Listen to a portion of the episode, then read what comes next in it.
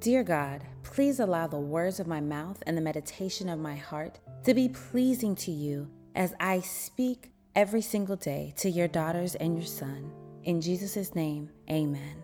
This podcast is devoted to you for you to get a few moments each day as a reminder of how much God loves you, how faithful He is to you, how much grace and mercy He has abounded upon you. So listen to one, listen to five, or listen to one over and over again. Take the time every day to commit to hearing your love letter from God. The first chapter of Luke starts off with a Jewish priest named Zechariah. And in the sanctuary, an angel of the Lord approaches him and says, Your wife Elizabeth will give you a son, and you are to name him John. Zechariah told the angel, I'm an old man, and my wife is also pretty old. I'm not sure that this is going to happen. The angel told him that he was Gabriel and he was not going to be able to speak until his son was born. So Zechariah went home and his wife became pregnant. And she said, How kind is the Lord in verse 25. He has taken away my disgrace of having no children. And when Elizabeth was six months pregnant, God sent the angel Gabriel to Nazareth to a virgin named Mary. And Gabriel told her in verse 28 Greetings, favored woman, the Lord is with you.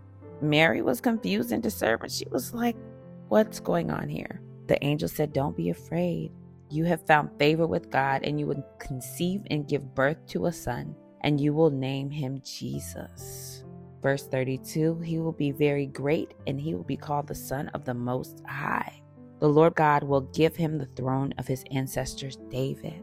So, in this text, we hear that Mary was favored. The angel told her she was favored twice. And what do we know favor means? Favor means that God has his hand on you. So even if what seems like it's swirling around outside of you doesn't seem good, when you have the favor of the Lord on your life, God got you. God had Mary. He specifically chose her, He hand selected her to be the mother of our great Jesus. So, Mary, who was Elizabeth's family member, visited her and as soon as Elizabeth saw her, she told her that God has blessed her and her child was going to be blessed. Mary responded, How her soul praises the Lord and her spirit rejoices the God, her Savior. He's done tremendous things and he's filled the hungry with good things and sent the rich away with empty hands. Mary was praising God for this blessing. Do we praise God for our blessings? The blessings that we can't account for or we don't understand, or the blessings that even feel heavy to us. Can you imagine being a virgin and getting pregnant and being full of shame or full of guilt or not even knowing what to say or how to say it? But Mary was praising God. She didn't question God, she praised Him for this blessing that he gave her. John the Baptist was born. That was Elizabeth's baby. Everyone in the family was excited. Once John was born, Zechariah was filled with the Holy Spirit and gave this prophecy. He regained his ability to speak. Just like the angel of the Lord told him, he regained his ability to speak he said in verse 68 Praise the Lord, the God of Israel, because he has visited and redeemed his people. He has sent us a mighty Savior from the royal line of his servant David, just as he promised through his holy prophets long ago. What Zechariah is referring to is way, way back in the Old Testament. God said that he was going to send us a Savior, he was going to send us a Messiah, and he fulfilled his promise and his prophecy. And the very last verse of chapter 1, verse 80, it says, John grew up and became strong in his spirit, and he lived in the wilderness until he began his public ministry in Israel.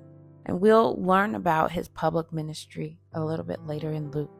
But what I want you to really take away from this first chapter in Luke is that when the angel of the Lord spoke to Zechariah, he doubted and he said, I don't think so. I'm old and my wife is old. This isn't going to happen. We can't have kids this old. Never doubt what God can do. Never doubt what he can do. He also did this for Abraham and Sarah in Genesis. He told Abraham, You are going to have as many descendants as there are stars in the skies. And this is actually this is a part of Abraham's lineage.